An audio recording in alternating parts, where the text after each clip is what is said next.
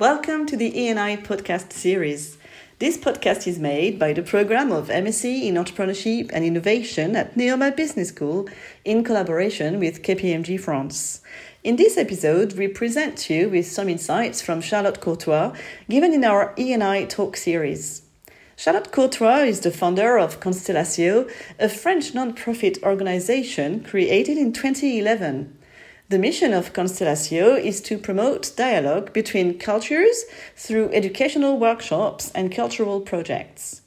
Konstelacio stands to raise awareness and educate the general public, especially the young ones, about the diversity of cultural identities while appreciating their own.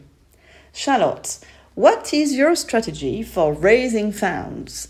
Do you raise funds first before starting your projects or vice versa? So the whole the whole idea every time is to get the funding first and then do the project. It okay. never works. doesn't work. Let's be honest. And also I'm not patient enough. And and people and and you know, people are not patient enough.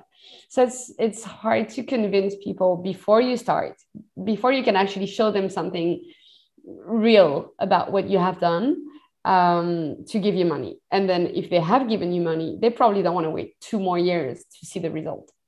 So in the end, every time I'm like, yeah, I'm going to get all the funding first so I don't take too many risks. And but yeah, it doesn't work.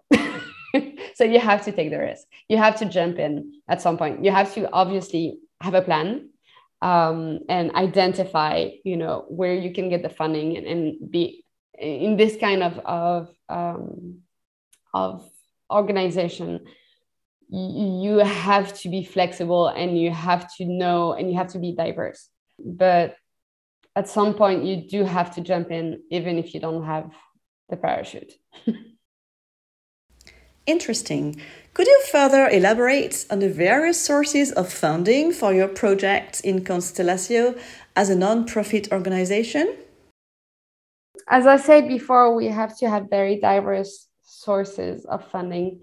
Um, being a cultural association really doesn't help because the trend is um, well for first of all for less and less grants from the state from the region from the department so different um, different uh, i don't know grant givers, I'd say.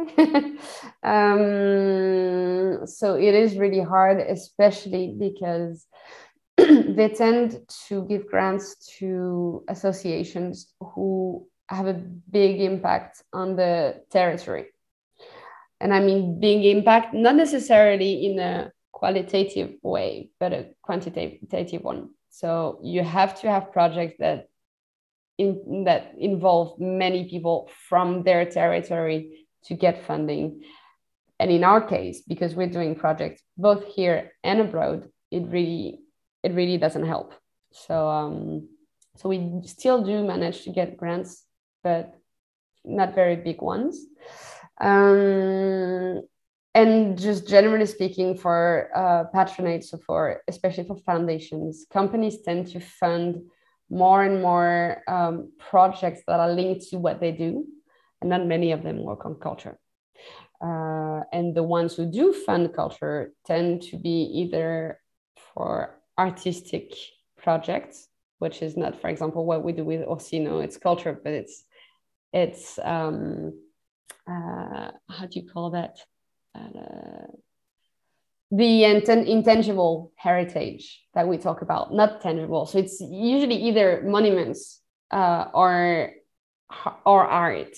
So I've always been really hard, really bad at fitting fitting in, in boxes, and it definitely doesn't help with finding funding. So it, it is a challenge. It is always a challenge. Um, we still do manage to get funding through patronage, uh, luckily, many foundations now have big how do you say appel à projet?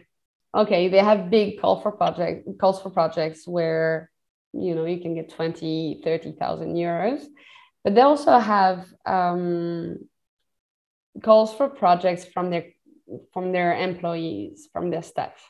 And so people working for the company who are involved in an association can actually tell them about the association and try to get it's usually way less money. It's usually between 2000 5000 euros.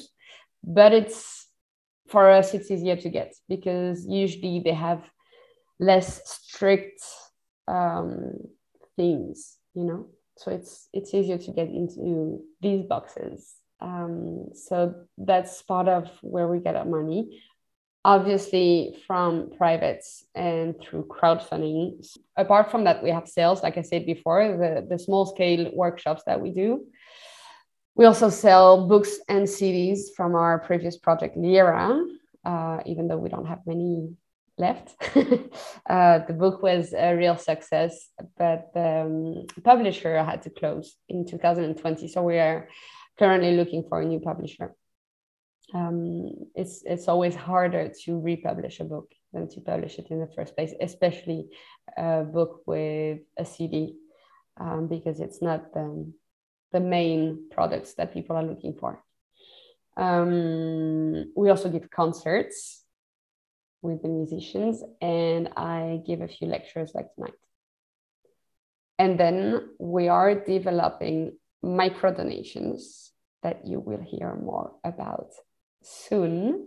Um, so there are two kinds of micro donations that we're developing right now. Uh, I don't know if you've seen in some in some shops uh, the arrondi en caisse.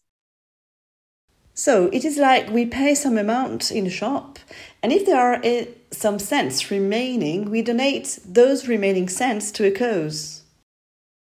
Exactly. Basically, they're asking you if you're paying 12 euros and 96 cents. If you want to give four cents more to round it up to the uh, to the next euro and and that money goes to an association. So until now it was really hard to get there because the micro don marque déposée um, had associations convince big companies who had minimum 15 points of sale to install the their system and it costs a lot of money but right now we managed to get um, a partnership with a company that's called EO, who allows us to do that in just in local businesses.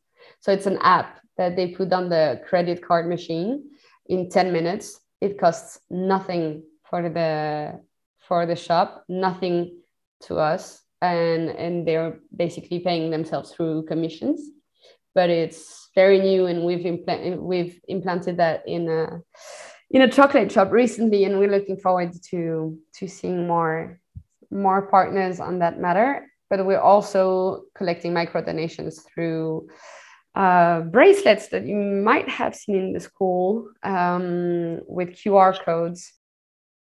Interesting. So you are taking risks being flexible and trying diverse sources of funding for your projects so that you could offer them for free to your beneficiaries, children and teenagers. Charlotte, social entrepreneurs try to be self reliant by developing a revenue source as it will save them from a lot of trouble, uncertainty, and save time. What are your thoughts on this? Absolutely. That's what would happen in a perfect world. Uh, but the truth is so as a as a nonprofit organization you in france you are limited uh, in the um, the billing you can have to 60,000 euros a year. Um, and if you uh, if you get more money you uh, you so there's two things. There's the non-profit part and there's the fact that you're not paying taxes. Um, you get you pay taxes once you you reach those 60,000 euros. Uh, but also you can lose your status of non-profit organization uh, which means that the donations will not be tax deductible anymore and you're basically changing status so i i believe some people have their nonprofit and then create a company uh, on the side to in, to to make money and inject the money into the association. Um, but honestly, right now, and, I, and I've been thinking about it a, lot because obviously we're always fighting uh, to get money. It's it's always a challenge. It's never easy. But right now, for us, I don't see how that could happen. Like really, just getting the money from selling things and services, and I don't I don't see how it could happen staying a nonprofit organization. So that's where that's why we're aiming for a bit of both and, and finding the balance, generally speaking. Thank you very much, Charlotte, for sharing with us about the diverse sources and the right approaches to raise funds for your projects in Konstelacio. We are MSc Entrepreneurship and Innovation at Neoma Business School. We regularly host the ENI Talk, inviting entrepreneurs and managers to share their insights and experience. Please check our LinkedIn page, join us in the ENI Talk, and subscribe to our podcasts. We will continue our conversation with Charlotte in the next episode.